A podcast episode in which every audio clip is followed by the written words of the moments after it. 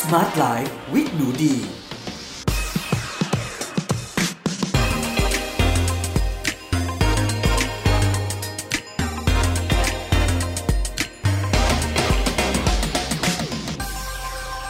สวัสดีค่ะ ยินดีต้อนรับเข้าสู่ Med Listening Podcast ในรายการ Smart Life with หนูดี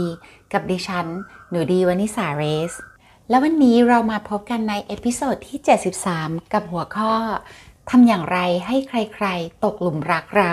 สวัสดีนะคะเพื่อนๆสำหรับวันนี้นะคะ เราก็มาอยู่ด้วยกันนะคะกับ episode ที่ 73 แล้วเนาะซึ่งต้องบอกว่าเราอยู่กับพอดแคสต์นี้มาข้ามปีแล้วนะคะ ก็ต้องขอขอบพระคุณทุกคนมากๆเลยนะคะ ที่ติดตามหนูดีแล้วก็ ทีมงานมาเป็นเวลาแบบข้ามปีกันเลยทีเดียว ก็สำหรับปีนี้ก็สวัสดีปีใหม่ปี 2022 ค่ะ แล้วก็สำหรับหัวข้อในวันนี้นะคะ หนูดีคิดว่าน่าจะเป็นหัวข้อที่เป็นประโยชน์กับเพื่อนๆหลาย ๆ คนเลยค่ะ ก็คือทำอย่างไรนะคะที่ไม่ว่าเราจะคุยกับใครเนี่ยเขาก็ชอบเราแล้วก็ตกหลุมรักในตัวเราเนาะซึ่งนนี้ต้องบอกก่อนนะคะว่ามันไม่ใช่การที่เราจะไปแบบ ตบตาใครเราไปทำตัวไม่ดี แล้วก็มีวิธีการที่จะทำให้เขารักเราถึงแม้ว่าเราเนี่ยจะไม่ได้ทำดีกับเขานะคะ แต่ว่าอันนี้เนี่ยต้องบอกว่าหนูดีอะค่ะ มองว่าการที่ เราเนี่ยเป็นคนที่เราตั้งใจดีเราไม่มีเจตนาที่จะทำร้ายใครนะคะ แต่บางทีเนี่ยเรามีวิธีการพูดหรือวิธีการคุย หรือวิธีการแสดงออกเนี่ยที่ทำให้เขาเข้าใจเราผิด แล้วกลับกลายเป็นว่าเวลาที่เราปรารถนาดีเนี่ยแหละ แต่อีกฝ่ายหนึ่งกลับไม่เห็นความปรารถนาดีของเราหรือความตั้งใจดีของเราเลยเนาะเพราะฉะนั้นวันนี้เราก็จะมาคุยกันแต่อันนี้เนี่ยต้องบอกว่าก็เอ่อที่มันน่าสนใจนิดนึงก็คือหนูเดียค่ะอ่า reference มาจากหนังสือนะคะ ที่เป็นบริบทของความรักระหว่างชายหญิงนะคะ ก็คือหนังสือที่มีชื่อว่า how to make anyone fall in love with you ก็คือทำยังไงนะถึงจะทำให้คนทุกคนนะคะ ตกหลุมรักคุณนั่นเอง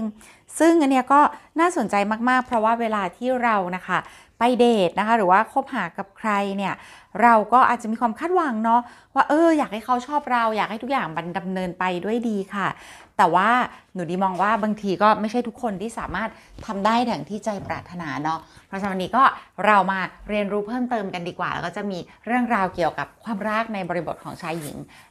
แซมมาด้วยค่ะ ข้อแรกเลยนะคะ ซึ่งอันนี้ดิก็เห็นด้วยกับหนังสือนะคะ เขาพูดถึงการดูแลสุขภาพจิตของเราเองเนาะว่า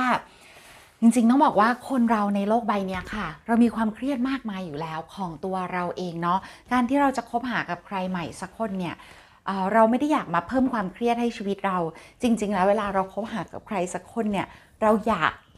มีความสุข มีความสนุก แล้วก็มีความรู้สึกที่มันดีๆอะเราไม่ได้อยากไป มีคนอีกสักคนนึงมาตัดสินนะคะ มาจ้าชเรา หรือว่ามาเอาความเคร่งเครียดของเขา ความโกรธ ความเกลียดโลกใบนี้ของเขาเนี่ยมาโยนใส่เราไม่มีใครอยากเจออย่างนั้นหรอกค่ะนะคะในหนังสือนะอ่อหลายๆเล่มนะคะที่ดิมีโอกาสได้อ่านที่เกี่ยวข้องกับความรักเลยนะ เขาจะพูดถึงปรากฏการณ์หนึ่งซึ่งหนูดีว่าเออบางทีมันก็น่าสนนาน่าสนใจแล้วน่าสงสารมาก ๆ เลยค่ะ คือจะมีคุณผู้ชายหลาย ๆ คนเนี่ยเขาจะบ่นว่าอ่าเวลาที่ผู้หญิงมาเดทกับเขาเนี่ยผู้หญิงจะมองเขาไม่ดีทั้งที่ความความจริงเนี่ยเขาไม่เคยทำร้ายใครเลยนะ ไม่เคยนอกใจใคร ไม่เคยทำร้ายใคร แล้วมาคบหามาเดทกันเนี่ยก็ด้วยความเจตนาดีล้วน ๆ เลยค่ะ แต่ว่าผู้หญิงเนี่ย เคยโดนเบิร์นโดนเผามาก่อนนะโดนเผาไหม้จิตใจมาก่อน จากผู้ชายที่อาจจะเคยนอกใจเขาเคยทำร้ายจิตใจเขาเคยพูดจาไม่ดีใส่เขาเนี่ยแล้วก็เอาภาพจำอันเลวร้ายนั้นนะคะมาโยนใส่ผู้ชายใหม่ทุกคนเลยที่ได้มาเดทกับคุณผู้หญิงคนนั้น เขาก็บอกว่าคือเขาไม่อยากเป็นถูกลงโทษต่ออาชญากรรมที่เขาไม่ได้ก่อ เขาไม่เคยนอกใจใครเลย และที่สำคัญเขาไม่เคยนอกใจผู้หญิงคนนี้ แต่ด้วยความขมขื่นด้วยความเจ็บปวดในอดีต ที่ผู้หญิงคนหนึ่งหอบติดตัวเองไปทุกที่นะคะ ก็ทำให้ความสัมพันธ์ที่ทุกคนอยากมาเจออะไรใหม่ ๆ ที่มันมีความสุขมันสดใสมันสดชื่นเนี่ยถามว่าเป็นความผิดของผู้หญิงไหมที่เขาเจ็บปวดแล้วเขาขมขื่นไม่ใช่ความผิด ไม่มีใครผิดเหยื่อไม่ใช่คนผิด นะคะ แต่เวลาที่เราเป็นเหยื่อของความรักที่โหดร้ายเนี่ย ก่อนที่เราจะมีความรักครั้งใหม่เนี่ย บางทีมันอาจจะดีกว่าไหมที่เราอาจจะ take a break นิดนึงนะคะ อาจจะถ้าเกิดเรามันเจ็บปวดมาก เราไม่สามารถเยียวยาตัวเองได้ การพบจิตแพทย์ ไปพบใครสักคนหรือคุณหมอที่มีความเชี่ยวชาญเฉพาะ ปัจจุบันมันไม่ใช่แบบในอดีตยุคแบบโอ้โหสองสามเจเนอเรชันก่อนที่แบบ คนพบจิตแพทย์โดนมองเป็นคนบ้าคนไม่ปกติ ไม่ใช่เลยในปัจจุบันนี้เราป่วยทางจิตก็เหมือนเราไปติดหวัดนะคะเหมือนติดหวัดทางร่างกายมันก็เหมือนเป็นหวัดทางใจอะ่ะเป็นหวัดร่างกายทำไมหาหมอได้ แล้วเป็นหวัดทางทางใจทำไมจะไปหาหมอไม่ได้ บางคนก็เลือกไป พบจิตแพทย์ก่อนเพื่อเยียวยาตัวเอง จะได้ไม่เอาความลบเนี่ยของอดีตของตัวเองเนี่ยลากเข้าไปในความสัมพันธ์ใหม่ที่มันอาจจะเป็นบวกก็ได้ นะคะ บางคนเลือกทำสมาธิเลือกฝึกวิปัสสนาอย่างตัวดีเองเนี่ยก็เลือกที่จะฝึกวิปัสสนา ไม่ใช่แค่ไปหนหนูดีไปฝึกที่ศูนย์วิปัสสนาท่านอาจารย์โกเอนก้านะคะ ถ้าเพื่อนๆคนไหนอยากให้รีวิวนะ ก็แนะนำไปได้นะคะ หนูดียินดีมารีวิวเพิ่มเติมในปีนี้ด้วยนะคะ แต่ว่าดีไปครั้งแรกเนี่ยสิวันเนาะแล้วก็ไปเรื่อยๆอีกครั้งละสิบวัน 10 วัน ถ้าใครเป็นสิทธิ์เก่าจะมี 3 วัน 4 วันด้วย แล้วดีก็ฝึกที่บ้านนะคะ ขั้นต่ำวันละ 1 ชั่วโมง หนูดีพบว่ามันแปรเปลี่ยนจิตใจของหนูดีมากเลยรวมถึงวิธีที่ดีรับมือตัวเอง แล้วก็รับมือผู้อื่นเนาะเพราะฉะนั้นเนี่ยเวลาที่เราฝึกจิตฝึกสติของเราเองเนี่ยค่ะ เมื่อเกิดอารมณ์ที่เป็นลบขึ้นมาเนี่ย เราจะจัดการกับตัวเองได้ โดยไม่โยนเหวี่ยงความอารมณ์แย่ๆ หรืออารมณ์ที่เป็นลบของเราเนี่ย ออกไปใส่คนอื่นๆ รอบตัวเนาะ ซึ่งอันนี้ค่ะดิมองเป็นสเสน่ห์อย่างยิ่งนะคะ ไม่ว่าจะ เป็นใครอายุเท่าไหน เพศไหนวัยไหน การที่เราไม่เอาอารมณ์ที่สกปรกเป็นลบรุนแรงขมขื่น bitter อะไรต่างๆ โยนให้คนอื่นๆเนี่ยเรารับผิดชอบอารมณ์เราเอง ให้มันหนูดีเคยได้ยินคนบอกว่า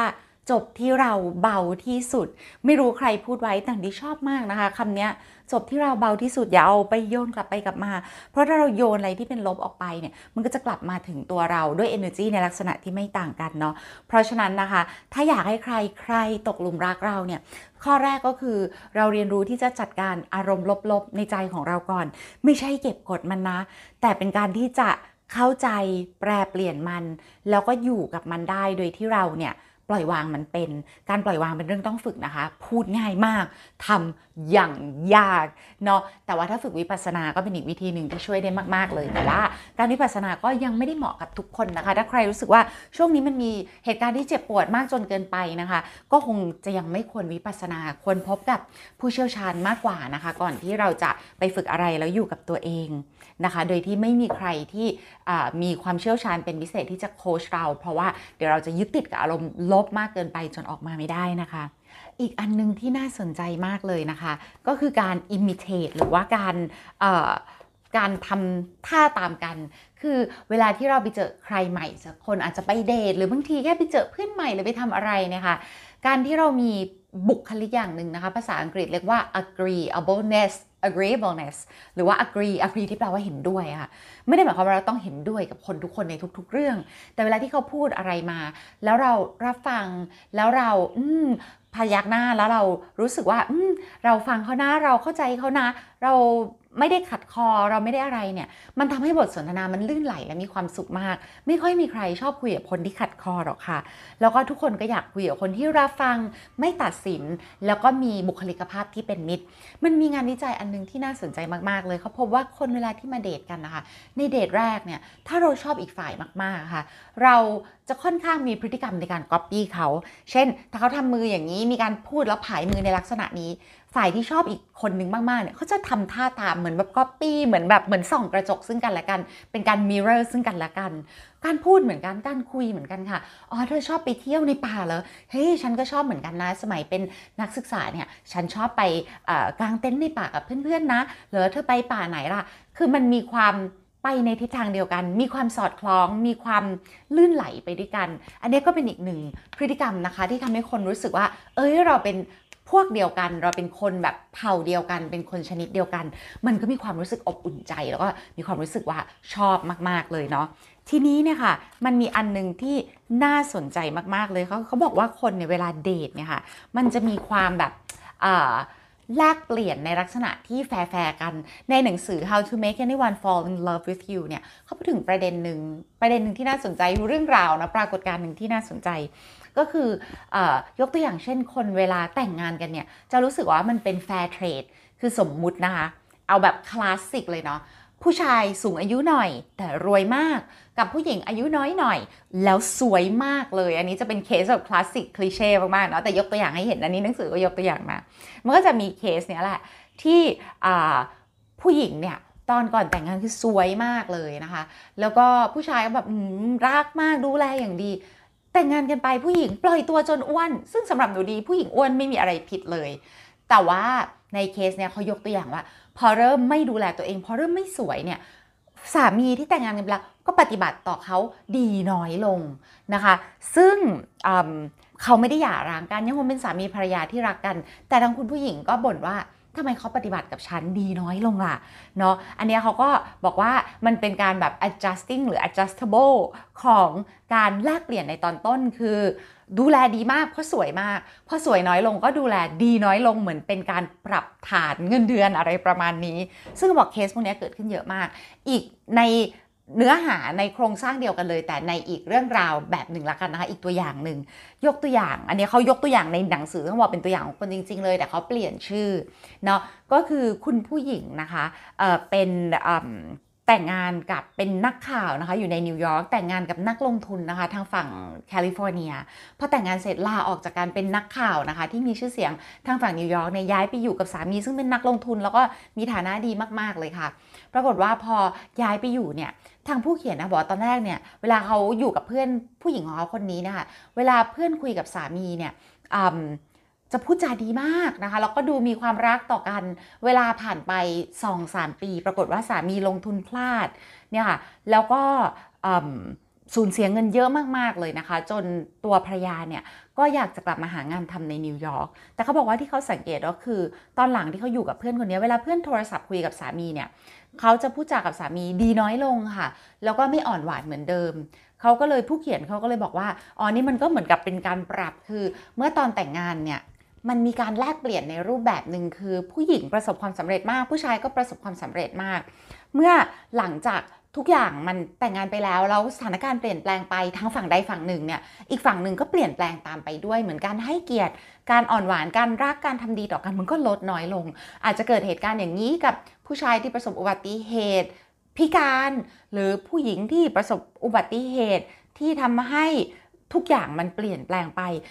เคสแบบนี้เกิดขึ้นเยอะมากนะคะ ในเรื่องของคู่สามีภรรยาเนาะจนทำให้เราเนี่ยเห็นได้เลยนะคะว่าใครก็ตามที่ผ่านจากการตกหลุมรักครั้งแรกไปแล้ว move on มาจนเป็นการคบการแต่งงานการใช้ชีวิตร่วมกันแล้วเนี่ย แล้วเกิดเหตุการณ์อะไรที่ทุกอย่างมันเปลี่ยนไปโดยสิ้นเชิง setup เดิมที่ตกลงกันไว้เนี่ย มันไม่ใช่แบบเดิมแล้วเนี่ย แล้วฝ่ายใดอีกฝ่ายหนึ่งเนี่ยยังปฏิบัติกับผู้ที่สูญเสียหรือผู้ที่เสียหายหรือผู้ที่บาดเจ็บเนี่ย ดีเท่าเดิมหรือดียิ่งกว่าเดิมเนี่ยมันเป็นอะไรที่มันมีผลกระทบต่อจิตใจ แล้วมันทำให้เรามีความหวังต่อมนุษยชาติทำให้เราเกิดความเชื่อมั่นว่ารักแท้มีอยู่จริงได้ แต่ว่าหลาย ๆ เคสมันก็ไม่ใช่นะคะเพราะฉะนั้นวันนี้ตัวหนูดีเองก็เลยพูดเรื่องแบบการทำอย่างไรให้ใคร ๆ ตกตกหลุมรักในประเด็นแรกแล้วเนี่ยก็เลยอยากจะลามมาถึง ตอนท้ายของหนังสือด้วยเลยนะคะ ที่เขาพูดถึงเคสแบบนี้เนาะเพราะว่าดิคิดว่าการที่ทำให้ใครตกหลุมรักเราในครั้งแรกเนี่ยค่ะแล้วนำไปสู่การคบกันไม่ว่าจะเป็นเพื่อนเป็นแฟนเป็นสามีภรรยาเนี่ยค่ะในระยะยาวเราควรถามตัวเองด้วยว่า เราพร้อมที่จะดูแลคนนี้ไหม หากทุกอย่างมันเปลี่ยนแปลงไป ตอนที่เราเริ่มตกหลุมรักกันเนี่ย เราชอบเขาตรงนี้มากๆ เรารักเธอคนนี้มากๆ เพราะเหตุผลนี้ แต่ว่าหากทุกอย่างที่ได้ เราไปตกหลุมรักตอนแรกเนี่ย มันต้องเปลี่ยนแปลงไปโลกนี้นะคะ มันโลกนี้คือความเปลี่ยนแปลงเนาะใช่ไหมคะ สิ่งเดียวที่เป็นนิรันดร์คือความเปลี่ยนแปลง เพราะฉะนั้นเนี่ยเราก่อนที่เราจะรับเขามาเป็นแฟน รับเขามาอยู่ในชีวิตของเราเนี่ย เราลองพิจารณาตัวเองและถามตัวเองจริง ๆ ด้วยว่า หากมันไม่เหมือนเดิม ไม่ใช่เพราะเขาจงใจเป็นคนเลวร้าย หรือว่าจงใจทำร้ายเรานะคะ แต่สถานการณ์มันเปลี่ยนนะคะ ลงทุนพลาดเกิดอุบัติเหตุ ความสวยความหล่อมันเปลี่ยนแปลงไปเนี่ยเราเรียวพอไหม เราเป็นคนที่มีรักแท้จริงพอไหม ที่จะดูแลคนคนนี้ แม้ในยามยากลำบากเนาะมือนอย่างเวลาที่ฝรั่งแต่งงานใช่ไหมคะ in sickness or or in health ใช่ไหมคะ ไม่ว่าจะเจ็บป่วยหรือไม่ว่าจะสุขภาพดีใช่ไหมคะ ใช่ไหม for better or for worse เนาะไม่ว่าจะดีขึ้นหรือจะแย่ลงเนี่ย ก็จะดูแลกันและกันตลอดไป เพราะฉะนั้นวันนี้นะคะ ก็เรามาคุยกันถึงตอนต้นของความสัมพันธ์เนาะซึ่งดีคิดว่าสิ่งที่สำคัญที่สุดก็คือ การที่เราดูแลอารมณ์ตัวเอง เพื่อให้อารมณ์ของเราไม่ทำร้ายคนที่ต้องอยู่ใกล้ชิดเรามากที่สุด และอันเนี้ยจะได้ผลดีไม่ว่าจะเป็นความสัมพันธ์แบบเพื่อน ความสัมพันธ์แบบพ่อแม่พี่น้องแฟนสามีภรรยา เป็นการดูแล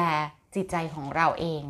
เป็นของขวัญที่ดีที่สุดที่เราจะมอบให้คนอื่นได้ ไม่ว่าคนคนนั้นจะอยู่ใกล้เราหรือไกลเราค่ะนะคะ และที่มันเจ๋งที่สุดก็คือมันเป็นของขวัญที่เรามอบให้ตัวเอง ก่อนใครเลยเนาะโอเคเลยค่ะสำหรับวันนี้นะคะ ก็คุยกันไม่รู้เบาหรือหนักเนาะแต่ว่าก็หวังว่าจะเป็นไอเดียให้เพื่อนๆนะคะนำไปลองปรับใช้นะคะเผื่อต้องออกไปเดท แล้วก็เผื่อต้องคบกับใครใหม่ๆเนาะว่าเออเราระวังจิตใจเราให้มากที่สุดเนี่ยแหละค่ะ แล้วถ้าเราอยู่ในอารมณ์ที่เป็นบวกนะคะ หรือว่าเราไม่อารมณ์ไม่เอาอารมณ์ที่เป็นพิษไปโยนใส่ใครๆเนี่ย เราก็ได้แต่หวังว่า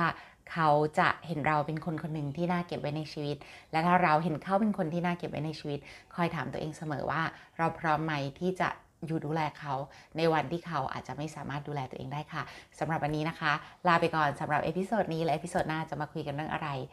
ไว้เซอร์ไพรส์ใน episode หน้าที่ 74 ค่ะสำหรับวันนี้สวัสดีค่ะ